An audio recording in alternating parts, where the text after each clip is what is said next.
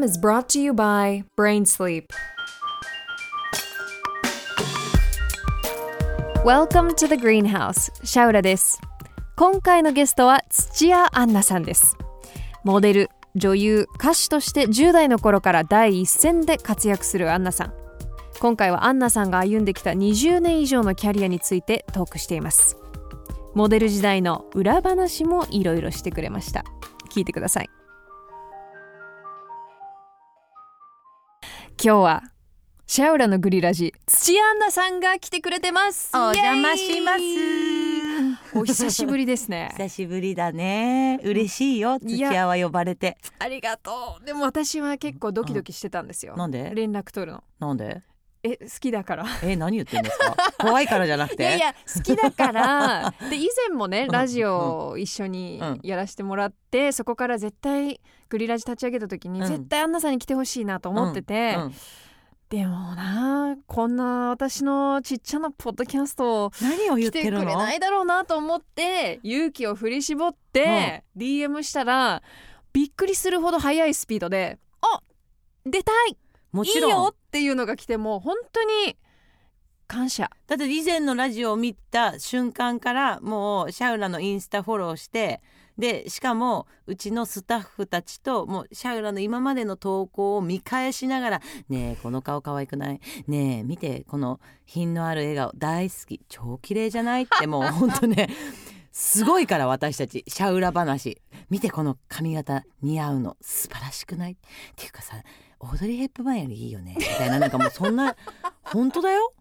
すごいんだから。う本当に照れるって言いながら今アンナさんの前にいる私はシワシワの T シャツを着てるっていう、ね、見て私なんてもっとボロボロだよ。いやいや B さんが履けてないぐらいのもう裸足で歩ってるかっていうぐらいの B さんだからもう。夏ですから。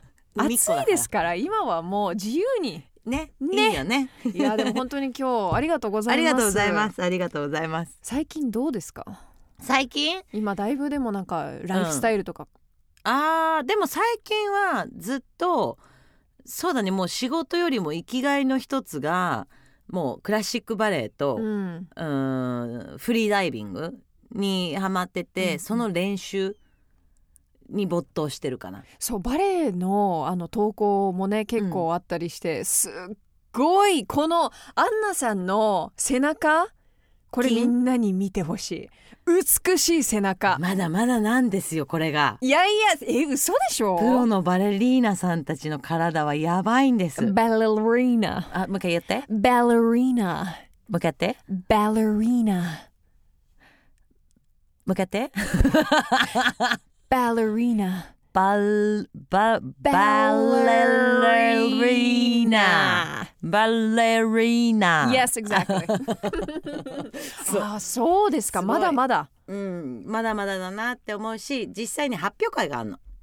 そうそうそうそう。発表もしてるんですよそうなの。ね普通多分えこういう仕事やってて発表会とか出んのっていう思う思人いると思うんだけど普通に発表会やってるの私。でもそういう例えば発表会だとうん。もちろんその授業に来ていうるん方たちと一緒に発表するわけじゃないですか。そうそうそうそこちょっとプチパニックにならないんですか？なんか今まで、えーまあこういう仕事やってるとあ芸能の人だって言ってプライベートレッスンとか、まあ筋トレとかも私やってたことあるんだけどやっぱ一一人人間として習いたいうん。自分の好きなことは。でそこでは土屋アンナでもなく誰でもなく一人のバレエ好きフリーダイビング好きの生徒としてやりたくて今やっぱこう習ってる先生とか場所はそれをやってくれるのね。もうアンナが行った時からもう「はいじゃあやろう」って「上手くなりたいの。は OK」って「じゃあもう一生徒として頑張ってね」っていう迎え入れ方をしてくれたからもちろん他のなんていうの生徒さんたちとも一緒だし、うん。いやそこだけある意味自分普通の自分でいられるっていうのも救いになっててやってんのかなってもちろん怒られるし「うんうんこれあんな足が上がってない!」とか言われるし もう振り間違えないとかっていうなんかそこがうんなんか逆に今更かもしれないけど必要なものなのかなと思ってやってるからみんな超超普通でもそういうアンナさんが私好きなんですよ。あ本当ですか？やっぱり本当言う通りで やっぱりね知名度があったり、うん。芸能人だと人とはあまりね、ちょっとうん。パブリックなところに出ないとか、レッスンはプライベート、トレーニングはプライベートっていうのが普通の世界じゃない、うん。でそれを普通に私は普通でレッスン受けたいっていうところが、性格がめちゃくちゃ出てると思あ本当？でもなんかそっちの方がやっぱそれそれが普通なんじゃない？本当はって思っちゃうしそれが普通になれば逆に隠し撮りされなくなったりう。とか、うんうん。裏で言われなくなったりとかするのになとも思うけど、うん。まあそんなうまくいかないけど、まあ、もちろん私も電車でさフリーダイビングもあの通ってんのね、うんうん。でもやっぱそうすると自分でも隠れちゃうしうん。見つからないようにとか、隠れきれてないんだろうな。でもそうなんか隠れきれてない気がするな。ねするな私も。するな。でもなんかそういうのが慣れたらいいなって。なんか一番のやっぱり、うん、生きづらさがこの仕事してると普通に生活できないことだと思うの。多分芸能人の人みんなそうだけど、コンビニ行ったらああそこに誰々いる。何買ってる。ツイッターしちゃおう。うん。それの恐怖にこう毎日毎日こう押されて生きてるから多分芸能人の人たちが一番やりたいのはフリーダム。もうみんなと一緒。ディズニーランドもどこ行っても隠れないで普通にして見られないことだと思う、うんけどもしょうがないじゃん、そうね。そう。諦めなきゃいけない。そう。だけど諦めなきゃいけないけど自分が習い事とか何かする時のプライベートのもので自分でそこを作り出せば少しうん楽になれるうん。時間ができるなっていうのでやってるかな。え今はでうん。もそういう考え方じゃないですか、うんやっぱりもう自由にやってこう。うん、でもそうじゃなかった時もありました？あーでもねでキャリアが10代かなりうん。長いから、10 14ぐらい。からモデルですよね、うん。うん。14ぐらい、まあ、10代はみんな敵だと思ってたよね。思うのよね。ね。10代ってなんであんな敵扱いしちゃうのかね。ね、10代は特にうーんまあまあロックな格好もしてたしパンクロックみたいなスタイルもしてたし実際あのなんだろう小小学校の時はさまあハーフでこういてあんまりハーフの、ね、生徒たちがいなかったからみんなと違う扱いをやっぱりされていた。言うたらちょっとなんかアンナは違う名前もカタカナだし髪の毛の色も目の色も体の大きさも違うっていうのでまああ私って何人なんだろうってこう悩んでた時代から中学でモデルをやることによってハーフって可愛いよねって周りがコロッと変わるわけよ。だからファーフっていいな可愛いなアンナちゃんアンナちゃんっていうこの人が自分に対するその反応がコロって変わった時にあ人間ってとってもすごく信用するの難しいかもって思っちゃった時代があって。はあそれすごくリアル。うんリアルだと思う。でそこであーなんか人と付き合うのってとっても難しいなで特にその時に、うん、中学生の頃その女子のグループがあって一人ちょっとまあやんちゃな子がいて、うんその子を仲間外れにみんなしたのね。うんでその子が仲間外れにされてて私はなんかそれを見てその子に話しかけたの。うんうんそしたら分かりやすくそのグループの子たちが私の悪口も言い始めたの。うんうんそれを見た時に、はあ超分かりやすい人間ってやっぱりと思って、うん一匹狼最高と思って一匹狼で生きてこうと思ってその頃聴いてた音楽もその時ロックだったし、うんうん。服装も激しくなってもう世の中全員敵でいいやっていう時代が10代だったって感じ。うん。うん、だからまあ本当のコンスターターは多分自分のこのハーフっていうのからいろいろ学んだ人の見方とか、うん、人に対する、うん考え方をすごい考えさせられた時代があってみんなを敵と思ったけどその後こうやって仕事してった時にあそういう人もいるけどそうじゃない人もいるんだ、うん。だから全員を敵にしちゃうと自分がうんもったいないことをしちゃってる部分があるから人を自分で見分ける力とかそういうのを自分なりに、うん、こう学んでこう自分で作っていけばいいのかなって思った感じ。うん。深すぎ？いやいやすごくよくわかる。でも特になんかモデルの世界、うん。私は30でもう完全に離れちゃったけど、やっぱりいまだにこうは外側から見ててうん。こう都合のいい時うにん。来る人って多い。多い。と思今この子が人気だからみんなその子のとこにいてじゃあその子が何かあったりとう、か、何か大変なことがあったら知らないうちにみんなが離れていく、うん寂しいよね。本当にそう。でそれをもうね私たちもうん。何度も何度もそれを見ていく中で、こういう人との付き合い方って本当に嫌だなっうん。て思っうんたのは私もあった。あると思う。特にそのモデルの世界だと分かりやすく学べるからその30でモデル辞めたっていうのはとってもいい選択だと私は思うしなんかあ私はどっちかというと辞めるも何もちょっとち別世界にいたから一匹狼系で本当だからみんなから超嫌われてたタイプだと思うけど、うんあんまり入んないように自分からしてた。うん。なんかそこで自分傷ついてメンタルやられても嫌だなと思ったけど、うん、やっぱりそのごたごたがとっても多い世界。だからこうみんな強くなってくるのかなともあるけど、まあ本当あの世界はなかなか肝っ玉がないと生きていけないよねとは思う。いや本当に。で、うん。私のその知ってるモデルの世界も結構だったけど、うん。アンナさんは多分私の何十倍って見てるから見てるかな？見てる見てる見てる。いやそっちの方がすごいんじゃない？いやー。いやそっちの方がすごい。私あんま入ってないもん。私スタッフとばっかいたもんいやー結構。だってストリート系だからさ。あまだいいよ。だって赤文字系でしょ？うん。うんなそっちの方がすごいよ。そうかな。そうだよそうだよ。でもなんか本当に覚えてる。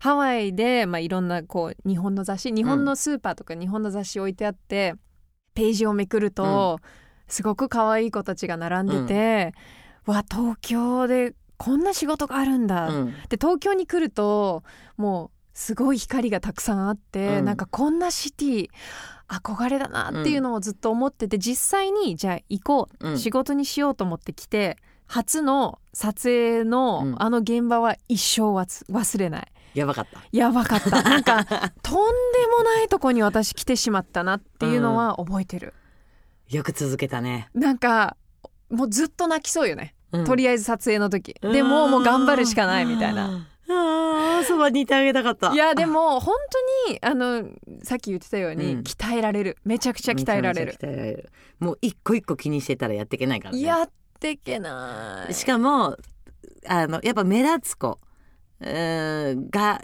やっぱ標的になるから。そうなのよ。だからシャイロラとかもやっぱりあやばい可愛い子入ってきたって周りが思っちゃったらもう多分いろんな渦に巻き込まれちゃったんだろうなとは思うよ。なんか、うん。だって覚えてるもんなんかどれだけ自分がナイーブだったかその、うん。来る前とかこう雑誌を見ながらその人のこと全く知らないから、うん。こういうなんかこの人はこういう優しい人なのかなとかあこの人と仲良くなれるかなとか勝手にすごいもうなんか今考えるとバカだなと思うけど思って現場に行くじゃない？でも思いっきりってなんかえ？みたいな。こんなに違うの？っていうのは覚えてる。そう私も一人 なんか昔モデル始める前に可愛いなと思った子を切り抜きしてまで貼ってたぐらいわかまでる私もやってたそれ。やってたんだけどやってた。同じ日に撮影初めてなったの。はいはい。でこっちはさサインももらったことあるんだよ。うわー。じゃあ元々後で名前教えるね。うん。後でね。あとオフでね。うん、でサインまでもらってたら撮影した瞬間カメラマンが私をメインで撮っちゃったの、うん。そうしたらもうブチギレ。えもう分かりやすくブチギレ。ブチギレ。な,、ね、なんで私が後ろなの？って。うわー。その時私も思ったよ。すごい世界来たなと思って。いや本当に。ファンやめようと思ってあのそのサインは捨てたけど。そう難しいとこよね。でも全部悪いことではなかったしもちろんね、でもあの人間関係とか人との付き合い方うん。こうはなりたくない、うん。ならないように努力しなきゃとか、でもでもねぶっちゃけ私はそういうのを経験して、仕事もうまくいってる時もあればうん。仕事がなくなる時もある感じだったから、あこういうふうになんなきゃいけないのかなって思った時期はあった、うんうんうん。こう自分変わんない。変わそっちになんなきゃいけない。といけないなっていうふうに思ってた時はあった、でも今振り返ると今もういい大人だし、うん。あれは間違った考えだったんだな。疲れちゃうよ。やってたら、うん、だからやんなくてよかったと思う。でできる子はできていいんだと思う、うん。それが楽しくてできちゃう子はやっぱ天性のもんだと思うしできないなあそれがなんか生きてて心地悪いなって子はやんなくていいよ、うん。うん。えもともとアンナさんはそのモデルの世界ってどう入ったんですか？はうちの姉が170超えてて背が高くて。でモデルをやっててバンタンだったかな、バンタンモデル入っててでアンナはもうスポーツ子だったの。うんうん。で歯の矯正もしてるし背もそんな160な70ないし当時はやっぱ170ないとダメだったから。でモデルのもの字もなくてあのお姉ちゃんすごいなモデルになってすごいな。でアンナはもうスポコンでもうフィギュアスケートとかもやったしなんかちょっと将来スポーツの選手とかなんかディズニーランドのダンサーとかやりたいなみたいな。そうだったんだ。どっちかっていうとでもまあオープンに人の前で表現するのは好きだったんだけど、でそしたらお姉ちゃんはうーんとそのまあ痩せなさいとかうん。言われるのが大嫌いでそれにストレスになってもうモデルややめたいとなった時に私はお姉さんにくっついてさあの事務所とかも遊びに行ってたから、うんうんその時に「アンナちゃんとりあえず名前だけでも事務所入っちゃう?」って言われてもう私はなんかもう「イエーイ入る 名前だけ入れて!」って言ったらオーディションがな何個か来て、うんまあ初めの方はなんか落ちてたけどそれでなんか一回決まりだしたらブワって決まってセブンティーン専属になってえあんなモデルとかできると思わなかったのにあできちゃうんだみたいな。わおそうそっからだからなる気はゼロでしたね。そうだったんだ。やってみたいな楽しそうっていうとこからは入ったってことだもんね。だって洋服着れるしお化粧されるラのッキー。みたいな。みたいな。そう。この眉毛細くしてもらいたい誰かにぐらいな感じだったの。えでもそこで、まあ、バンバンバンこう仕事が決まり始めていってう、んめちゃくちゃ有名になったじゃないですか、うん。そうなると、まあ、やっぱり若い年齢で有名になる、うん。それっていろんなものがついてくるとついてくる。思うんですけどそこの辛さっていうのはなかった？まずやっぱ一番親だよね。母親とのバトルがあってそれはうちの母は有名になってきたら鼻が高くなる。でまだ10代なのにっていうので絶対的に鼻高くなんないでよって言ってだから稼いだお金も一回も自分で持ったことなかったの全部ママだったの。うんでそれでまあ買いたいものがあったら買ってあげるっていうところでやっぱ自分が稼いでるのにママのとこに入るっていうその重大的にもさなんでっていうブーブーもあったしその鼻高くなるなって言われ続けるのもちょうど反抗期っぽくてうるさいな私仕事してんのにみたいな時期になって、まあなるよね。なる。それでバトルっていうのはもちろんあったしさ一番初めに話したようにその服装がロックになると見た目的に悪うんうんうん。っていう扱いになるから。特に日本はそうかもしれない。でうちのお母さんは私に人を見かけで判断するなよって教えてたのに私がもう本当にスカルの革ジャンとか着ていくと二度と帰ってくんなみたいなそんな格好で 帰ってくんなって私は私でいやいや人を見かけで判断してはいけないと言ったでしょママみたいな その女同士のバトルよね。がやっぱすごかった。で特にうちパパいなかったから、うん。女だけはもう本当に歯止めが効かないから、うん。めちゃめちゃ喧嘩したし、うん、ママもママでやっぱり怖かったと思う。こうやって、うん、早めに仕事してって鼻高くなって、うん、いろんなこと経験してないのになんか自信を持って生きてっちゃってるうんっていうのもあったし、まあ、いろんなことあってね。あとは痩せなきゃいけないとかね。あるよね。そう痩せなきゃいけなくてママからしたら子供健康に育てたいのにモデルをやっていることで私は痩せなきゃいけないと思ってすごくダイエットしたりとかそこでやっぱママと当たったりとか、うん。そういうのがやっぱもうほんと10代もうぐっちゃぐちゃにあったかな、うん。うん。でも超仲いいけどね、うん今、うん、でも私もそうですよ。めっちゃあのバトってた親と。私はキャリアがそんな早く始まってなくて、うん。普通にティーネイジャーの時は超喧嘩してた。超喧嘩してた。で私もパンクロック大好きだったから、もうどうにでも親に嘘をついて、パンクショーに行けるかっていうことしか考えてなくて、うん。でやっぱりそうなると絶対バレるしハワイなんて狭いし、帰ってこないってなるとうん。怒るし、携帯とかもなかったからそれを繰り返して繰り返して同じく今すごく仲いい。だよね、うん。でもそう多分親からしたら心配。でもこっちはやっぱ仕事しちゃうと自信を持っちゃう、っうん。ていうこれがまあうんママもまあ子離れしなきゃいけないけど私たちもやっぱり突っ走りすぎた部分っていうのがあってでも、まあ、振り返るといろいろ経験できたからすごい落ち着くのが早かったかなとは思うよね。でもそれは絶対ありますよね。いろんなことやっぱやってきたから、うんあこういうことしたら人が悲しむんだとか人に迷惑かかんだっていうのを経験してだから私反抗期ってとってもいいと思うの子供の。いろんなものに反抗して自分で痛い目あって経験してそれを知ったから人に教えられるこれはやめた方がいいよって、うんだうんからそういう意味ではいろいろ経験できたかなとは思うかな。ママもタフだったね。ママタフ。タフ。強い。似てる？うーん。強い部分はっきり物言うこととかは似てるしうーんそうだね。イエスノーはっきりしてるのはすごい似てるけど、ママは私よりも全然ラフじゃない。もっとこう、うん、もう使ったものを同じ場所にの戻したいし時間にもルーズじゃないし私はすごいルーズ。もう全然一緒みたいな。でもあのうちのお母さんもたまにあの写真とか送るのよ。なんか撮影現場から、うん。今日こんな綺麗なとこにいるのってこう自分の写真送ると最初に戻ってくるのがなんでそんなボロボロのデニム履いてあるの？一緒だ。なんでそこなの？みたいな。なんでこの景色の話じゃないの？みたいなのは未だにある。私最近もう言われなくなった。諦めたんだろうね。そうなんかもうとりあえずこの間ねあの息子のバレエの発表会があった時に言われたのはメールが入っていたのは「デニムはやめて」って来て。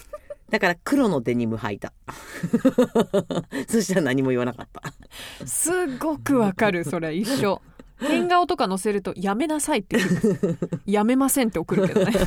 そうそういう関係になってくるんだよね。そうそうそうそう。だんだんなんかもうあもう言ってもそう。意味ないなみたいな。しママもママで理解してくれる。この子はこうなんだなって、うん。だからやっぱティーネイジャーの親とのぶつかりはまあやりすぎっていうのがね問題になったりするけど世の中、うん。その理性のあるものは私はすごい大事だなって思う。うん。うん。え10代でその自信がついてきたっていう話があったけど、そのリアルな自信っていうのはもうその時点でついてました？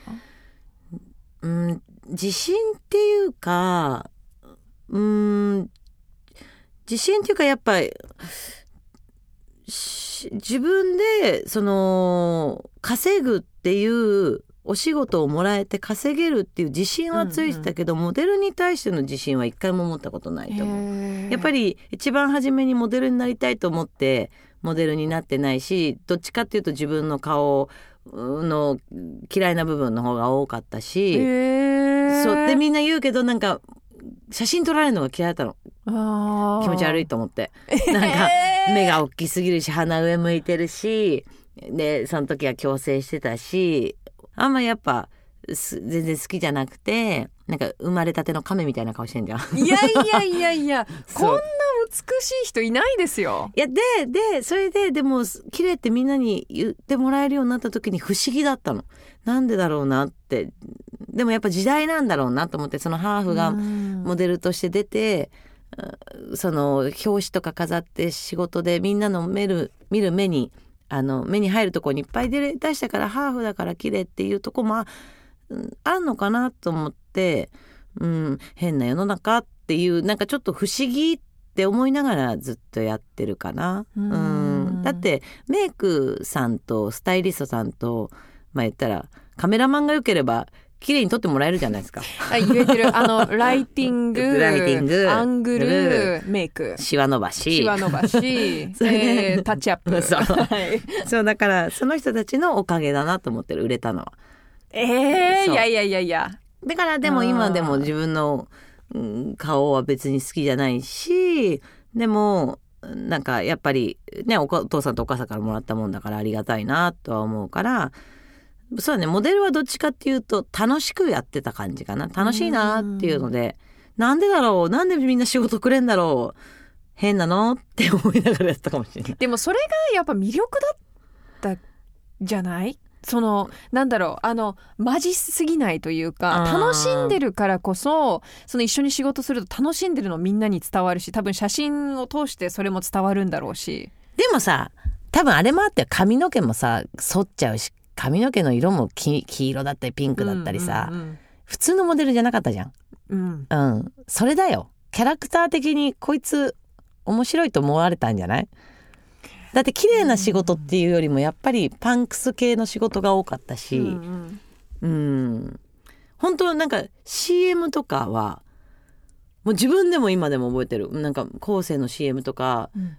カルピスウォーターの CM とかうんやったんだけど、フレッシュでしょ？感じだよねカルピスウォーター。そうなの。でもそういう時にやっぱ初めて綺麗なメイクされて「えー、私こっち行っちゃっていいんですか?」みたいな。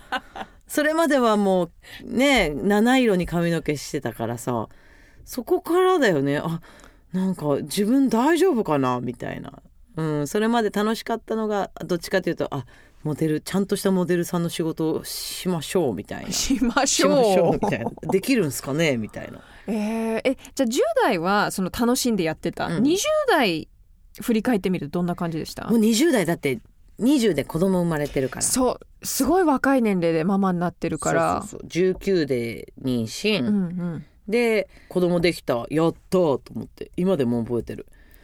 初めて胸が大きくなって。そこなの？すごい。わあ。なんだこれと思って。ボリューミそうボリューミーだと思ってもしやと思って嬉しくてママに言ってそしたらママはまあ現実的だからさ、うん。仕事のこともあるし、ー、うんうん。えっていうもう悩むのよね、うんでも私はもう「うい産みます。土屋産みます」って言って。決まってます。決まってます。みたいなそれで周りがもうざわざわざわつくざわつく。してでもやっぱママは常に味方だからもうやるならやんなさいみたいな、うん。私が多分サポートないとできないからうん。サポート見るするわってもう私も親になるつもりでサポートしますって言ってわやってくれた。で当然ママの言ったようにやっぱ仕事もすごい入ってたし今の長男の時はすごく、うん、一緒に入れられる時間が少ない方だったと思う、うん。だからその分ママがとっても大事に見てくれてた。お、うん。うんっていうのがあったかな。もう初めての経験だったからさ初めてのママだから、うんもうてんやわんやだったかなとは思う。うん。でもなんか1920歳って気持ちは大人じゃない？自うん、分は。気持ちはね。もう100%私はもう分かってるし、大人だし、うん。仕事もしてるしでも30代後半とかになって振り返ると1920歳か って思わない、今思うと今思うと。遊んでたかったなって思うよ。うんうん。そう。そうね。早く大人に背伸びしたかっただけなんだろうなとは思うけど、でもでもまあ選択は常に私は後悔しない人だからまあ良かったのかなと思う、うん。そのススカイ長男が生まれて知ったのはやっぱりその10代の時に鼻高くなって自分仕事できているイエイっていうのがあ私は自分を守るんじゃなくて子供を守んなきゃいけない役目になっちゃったっていう、うん。でも言った通り20代はまだねいろんな遊びもしたいしいろんな気持ちが高ぶってる時でその戦いがあってあれでもし子供がいなかったら私は多分今仕事もできてないと思うぐらへいーはっちゃけてたかもしれない。うんそう思う思う思う彼のおかげで学ばしてくれて落ち着かしてくれたなって思う。うんでなんかやっぱりうん基本あのすごいアンナはポジティブって言われるんだけどすごいマイナスのことところも両極端に持ってる人なの。でやっぱりその自分が仕事してきた時にそのやっぱ自分に自信もありながらもすごい自分に自信ないところがあってそれを音楽でロックで歌ってたんだけど、うん。そういう時にやっぱ孤独をとっても愛しちゃうタイプだった。でも子供が生まれることによってあ自分が孤独になったらこの子は生きていけないじゃん。あ自分強くなんなきゃと思って、うん。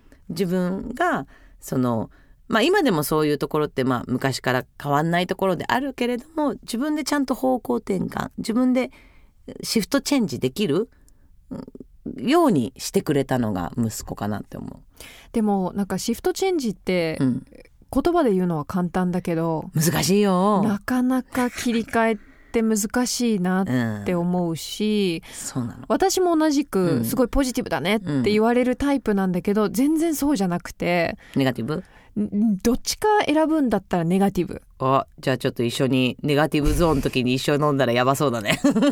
永遠に終わらない。そんな時にこの収録しちゃう？あのサブで、うん、スピンオフ的なね、うん、ねそうなんだ。見えないけどね。でもうん。ポジティブな人はネガティブだよ。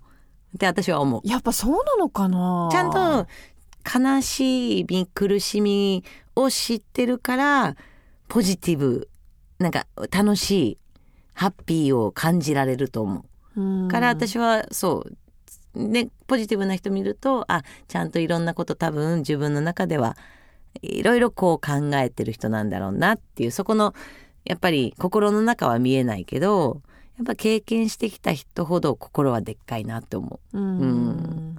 その切り替えってどうしてます？今、でもアンナはそのスポーツ？うん。そのバレエフリーダイビング歌。うんうん。この時が唯一ある意味孤独との戦いじゃん。これが私の逃げ場になっててそのハッピーだけどマイナスのところもある孤独が大好きなところもあるその孤独の大好きをここで発散できるから特に海の中とかは誰もいなくてうん。一人だけで息止めてて。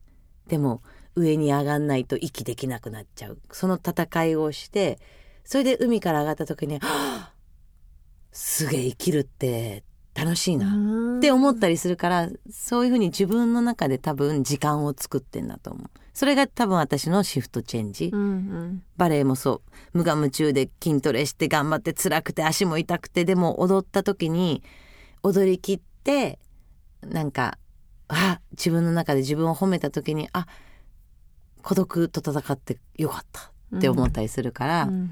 そのやり方をなんか多分この人生の中で自分でいろいろやった中で最終的にここにたどり着いたのかなとは思う。うん。歌もそう。歌もお客さんいるけどなんかそれよりも自分の普段言えない叫びをブワーって歌って消化してでまた日々生きてるとまたいろんななんかモヤモヤの中に生かされてて、うんうん。でもまた歌って消化してっていう繰り返しをしてる気がすうる。ん。うん。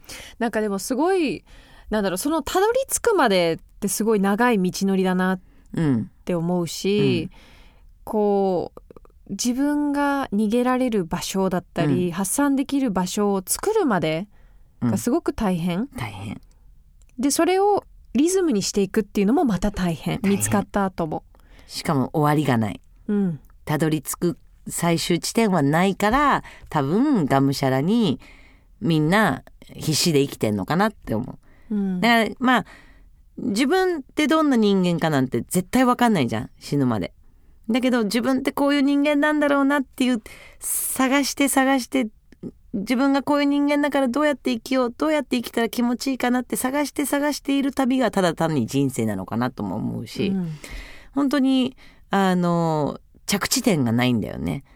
ででも着地点を多分今こうやって30代になった時にさっきこのラジオが話ね回る前に「最近何したい?」いやー冒険したいなとかなんかそう言ってってそっちの方向になってんちゃうのね。うんでもそれも多分探す旅なんだと思う。自分の本当に行きやすい場所はどこなんだろう？とか自分って本当は何なんだろう？っていうでやっぱり時間が経って成長すればねお金を稼いだりとか自分で時間を作れたりとか判断力ができたりとかするからこう年を取れば取るだけ人生を楽しめるのかなとは思ってる。それはすごく思う、やっちゃおうよ。だって やっちゃおう。なんかやっちゃおうよ。でもなんか20代のこと振り返るとあのもちろんピチピチだったし、もうスタイルも一番ベストだったけど、うん。絶対戻りたくない。わかる100%戻りたくないし、うん。えっ、と年を重ねることによって毎年ちょっと幸せが増えていくうん。気がする、学ぶことが増えて、そうね。落ち着いて学べるようねん、うん、それはあると思う。でも本当にこれ始まる前に、うん。じゃあ今後何したいの、うん。っていう話で冒険家になりたい、うん。どういうことですか？えーだってさなんかさ行ってない場所見てないものがいっぱいありすぎてさ、うんうん。自分の人生がまあどこまでかわかんないけど見なきゃってただ単に思うだけでで特に私は自然が大好き動物好きだからやっぱそういうものに触れたいから自分の体で触れたい見たい。でそれを見れない人例えばまあうちのおばあちゃんだったら94歳。うん。ね、いいろいろなとこ行こうと思っても行けないっていう人たちにこの仕事があるからこそできるその伝える。こういうところにこういうものがいるんだよ。地球ってめっちゃ綺麗っしょみたいなさ、うん。人間主体で生きていくのをやめようとかさ、うん。なんかそういうのができたらいいなと思って。それが多分私一番好きなことなんだろうなって思ってそれの仕事ってなんだろうと思ったら冒険家？冒険家。冒険家ってどうなるんだろうって今考えてる。冒険家。冒険家ってどういう職業？冒険家はまずは旅よね。行ったことないとこに行くでしょ。そうだよね。でそれをどうすんの？それを どうしたらできんの？あわかった。ノースフェイスのような会社に一回売り込んだらいいんだよ多分でっかくない会社が。大丈夫アンナさんならいけますよ。いやーでもノースフェイスすごいいいよね。パタゴニアとか、あ高いよね、うん、欲しいダウン。そうそうそう。そういう会社？アウトドアの会社に行って冒険家になりたいですと。何か一緒に作りましょう。あー。フィンの GULLっていうフィンのメーカーとかは、うんうん。海系はもうみんなスポンサススポンサーっていうかそう仲良うくん。してもらってて、だからそれをどうするかなんだよね。それかもう一から自分で番組作っちゃえば。やだやだやだ。絶対やだ。ハズバンドに。無理無理無理。私だからそういうなんか無理だもん。そういうのできない人。仕事できない人、え 私はもう行けって言われて行く人だー、はいはいいはい。うん。できない。頭いいことできない何にも。それはでも信頼できる人をじゃあ入れる。一人。チームに。やってじゃ私やる、あうん。私プロデュースやりますか？おおそそしたらさえあれ好きじゃないの？冒険系。好き好き好き。え行こうよ。でも結構アンナさん冒険してますよ。どこも行ってないって言ってたけどだって放送前に あの収録前にこれ これらこれらになったって言ってましたよね。全然なったことある。ほんとね。なかなか私これらになったことある人会ったことないですよ。なんかテレビ番組でやっぱ体使うからなんかねいろんなところ行かされんのよね。電気がない島とか。いろんなとこ行った。マあサイ族も行ったし、うんうんうーん。もちろんアジアの方も行ったし。あとはそう島系多いんだよね。そうなんか確かにでも私も見てて島が多いイメージ。多い。本当。びっくりする。朝起きたら野良犬と一緒に寝てたりとかしたことあるから。おうおはようみたいな。そうなんかすごい砂利噛んで起きてわーって起きて暑いなと思ったらパッて見たら野良犬が 4, 4匹ぐらい一緒に寝てたの。い仲間だと思ったのかな。や優しいなこの野良犬と思って。ちょっと待って砂利噛んだってどういうこと？もうオンザ砂利だったってこと オンザ砂利。顔が。オンザ砂利。インダー、えーエピ島ってとこかな。エピ島そう電気が何にもない国でもそれ考えると結構もう冒険家の仕事ししてません？してるけどなんか、まあ、もちろんテレビだとさまあ撮るものがあるじゃない？そのテーマが。なんかもっとやっぱこううーん行き当たりばったりでいろんなリアルなもの。例えばハワイでしょ、うん。ハワイだったらそのみんなが撮ってるとこじゃなくてじゃあハワイの漁師のうちに行きましたとか、うん。行ってどういうもの食べてたりとかどうやってさばいてたりとかなんか大切にしてるもんが何なのかとか本当に思ってる気持ちとかなんかそういうリアルなものをうん。見たいし聞きたいしなんか教わりたい。やっぱ。う。ん。うん、学びたいっていう気持ちも大きい。うん、学びたいが強いかもしれない。あこういうあ地球こんないいとこあんじゃんみたいな、うん。うん。でも実際なんかこう外から違う国の人だったりとか、その違う人の経験から学べることってすごく大きいと思ってる私も、うん。じゃあやろうよ。やる？楽しいと思うよ。今旅できない。もうちょっと大丈夫だよ。もうちょっと。だよ。もうちょっとだよ。もうちょっと。今は我慢時。今はそうだね。もうちょっとだね。うん。私だけじゃないと思うし、今本当にみんな今同じことを経験してるじゃない、で、最初の1年とかはここは踏ん張り時。と思ったけどね。頑張ろう頑張ろう。うん。ここを乗り越えて、でそれがだんだん長くなってくるとそのプレッシャーだったりストレスがだんだんこう重なってきたりとか特にそこまで深く考えてなくてもどっか頭のここら辺で恐れというか、うん。怯えてる部分があったりして、それがだんだんストレスになってきてると思うんですけど。うん、そう思うよ。ななりません？なるよ。だって本当はみんな人間今を生きてるじゃん。未来を生きてないじゃん。うん。でも初めの頃やっぱりみんな未来を見据えていろいろ我慢していてそれが多分本当は無理なはずなのにみんな頑張ったんだよね。それがもう一年ってなると今を生きたくて今思い出作りたい人が山ほどいるのに特に子供たちもそうだけどやっぱそれを遮断されてあとどれぐらいっていうその期間が分かんなかったらもう多分それぞれがあ自分の人生自分で決断しようになっていくと思うんだよね。うんでそれは私別に悪いことじゃないと思っててあのそれが本能だと思う。だからこっから世の中がどうなるのかっていうのがまあまあ目に見えてるっていうのもあれだけど、まあ、どうどう国が対処するのかなっていうのは思うけども多分もう限界はもう過ぎてるからね。うんその時に何をみんながジャッジするかだよね。どこを自分の人生で取るかっていう、うん未来を取るのかその健康な体を取るのかそれとも今ここにあるものを手で掴もうとするのか、うんうんそこの選択はそれぞれになってくんじゃないかなって思う。うん。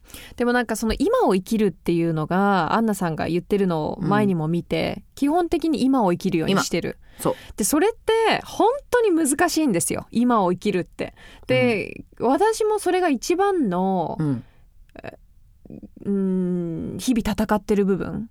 そのどうしても前のこと。例えばや、うん、もう終わってしまった仕事のこと、うん、それか今後のやりたいことを、うん、えー、やりたいことだったらまたポジティブだけど、やりたいけどできるかなとか心配事とか、で今って言っても100%今を楽しむっていうの難しくないですか？でもともとそれ染みついてました？あのね考えることが苦手なんだと思う。ただ単いやいやいやいやいやいやいや。単純なんだよね。多分それなだけ。深くあんま考えないんだと思う。ただ単にそれが苦手で後先どうなっかな。まあいっかっていうなんかもう口癖なの。もうなるよなるわ みたいな。そう。考えるとめっちゃ脳は考えるからうん。でも答えが出ないからモヤモヤするじゃん。うんうん。だからもうとりあえずそういうことになった時はいつもあ沖縄のナンクルナイさじゃないけどなんくるないないさなんさやるしかないかみたいな。うん。ので決断しちゃってるかな。でもそういうフレーズ持っとくの大切かも。大切だと、ね。口にしてちょっとそこで自分のちょっとした切り替えになるっていうか、うん、いいねなんくるないさ。ナンクルナイさ。私の人生なんか多分そんなのいっぱいあったんじゃないかな。でも結果ポジティブだからな。うん。結果めっちゃポジティブ。だよね。だってけ結婚何回した？Three times? 3回？だからそういうのも今でしょ、うん。もう今これしかない。私はジャッジっていうそのジャッジで言ってるから、ね、すごいよね。でよく聞かれるの後悔は？全然ないよって、うん。みんなハッピーだようちって、うん。で、も後悔私も後悔はないかもしれないな。うん。そのなんか悪いことうん。だったり嫌だったことだったり悲しいこともたくさんあったけども、それがあったからうん次につながったっていうのは30代になってすごく学んだ。うん。絶対。しかもこっからもっともっと嫌なことがいっぱい来んだよ。やだ。そういうこと言わないね こっからだよ人やだや生だ。波は止まらないよ。そう。でも本当にさっき言ってたようにゴールって何っていう、うん。ずっとその戦いは続くし辛いこともあるしハッピーなこともいっぱいあるそこをこう続けるそうで多分ゴールは私だったらまあ私は子供がいるから子供だけどそのパートナー自分のことを愛してくれてる仲間たちが自分がもうねあの飛び立つ時にこいつやるだけやって最後まで幸せそうだったなっていうのがゴールなんだよ。うんうん、それを人に見せればいいんだと思う。うんってことはイコールやっぱやりたいことやるなんだと思う。やりたいことをやる、うん。そうね。うちも子供たち私が笑ってるのを見て楽しいってママが笑ってるよかったって思うから笑ってないと子供たちもううんんってなるし、だからやっぱりあなんていうのかな自分の愛する人たちが幸せなのは自分が幸せだと思うことをやることだと思うんだよね。だからやりきっちゃっていいと思う。うんいやって思ーうけど。素晴らしい。えーこんな話でこんな大丈夫？クレーム来ない？いや最高。マジで最高。しかもなんか深深すぎた？いやいやめっちゃいい。冒険家やろ？う冒険家ややろ。ろうよ。いやーでも本当いい話だわ。本当に。やろう。これすごく響くと思うみんなに。えー、本当？本当に。うちの旦那は何とも思ってない多分。え？え？ってえ？って冒険家になんのぐらいの感じでちょっと かもうなってるやん。なってないよ。全然なってない。まあでも、来週もねはい。もっと家族の話だったりとか OK 母親のアンナさんとか。恥ずかしいじゃないですか。このままでございますよ。いろいろ聞きたいと思います。はい。今週ありがとうございました。楽しかった。あんまこんな話イできないから。うん。ちょっと私プロデュース頑張んなきゃな。えなんかねアイディアはいっぱいありますよ。シャウラと会うと素直になれるからみんななんか変な鎧こうつけてこないから絶対いいものいっぱいできる作れる人だと思うなって思う。うん、って思う。なんて嬉しいお言葉を最後にありがとうございます頑張ってくださあありがとうございます、えー パタゴニア行ってきます。えーはいよろしくお願いします。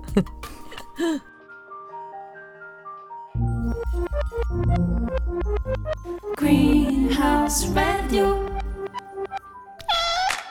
It's catnap time. さあ毎週このコーナーではスリーペディアからのためになる睡眠情報をお届けしているコーナーです。ですが今後皆さんからの睡眠についての質問や疑問に答えていきたいと思います。そうです。ブレインスリープがあなたの睡眠の質問に答えてくれるんです。ちゃんと寝れてますか？睡眠に関する悩みありますか？肩が凝るよだれが多い何でもいいんですよ。皆さんの悩みをブレインスリープが答えてくれます。質問はこれツイッターの方でお願いします。ハッシュタグシャウラのグリラジ。ハッシュタグシャウラのグリラジをつけてぜひツイートしてください。質問をくださった方の中からですね抽選で毎月1名の方にブレインスリープの枕をプレゼントします。私とお揃いになりますよ。たくさんのメッセージお待ちしていますハッシュタグシャウラのグリラジまで